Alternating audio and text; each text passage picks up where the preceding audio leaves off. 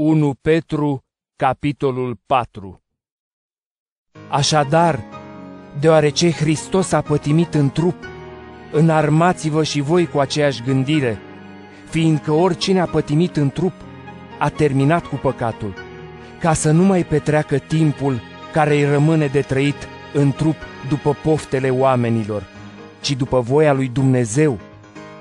Ajunge că în trecut ați făcut voia păgânilor, trăind în destrăbălări, în pofte, în beții, în chefuri, în petreceri și în slujiri idolatre interzise de lege.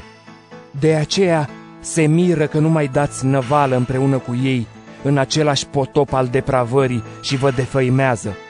Însă vor da socoteală celui care este gata să judece viii și morții, căci pentru aceasta a fost vestită Evanghelia chiar și morților, pentru că deși au fost judecați ca oameni în trup, să primească viața de la Dumnezeu prin Duhul Sfânt.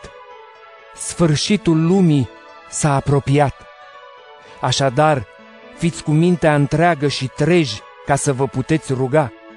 Mai întâi de toate, să aveți o dragoste fierbinte unii pentru alții, fiindcă iubirea acoperă o mulțime de păcate.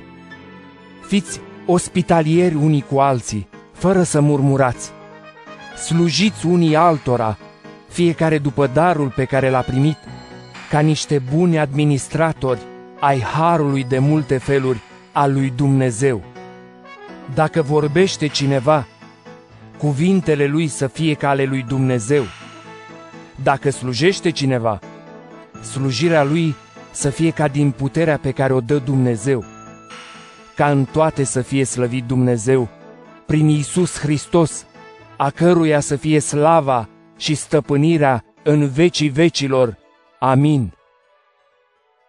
Prea iubiților, nu vă mirați de încercarea de foc prin care treceți, ca și cum vi s-ar întâmpla ceva neobișnuit, ci bucurați-vă că sunteți părtași la patimile lui Hristos, pentru ca și la arătarea slavei lui să vă bucurați, săltând de fericire. Dacă sunteți batjocoriți pentru numele lui Hristos, ferice de voi, fiindcă Duhul Slavei și al lui Dumnezeu se odihnește peste voi. Nimeni dintre voi să nu sufere ca ucigaș, hoț, răufăcător sau ca unul care se amestecă în treburile altora.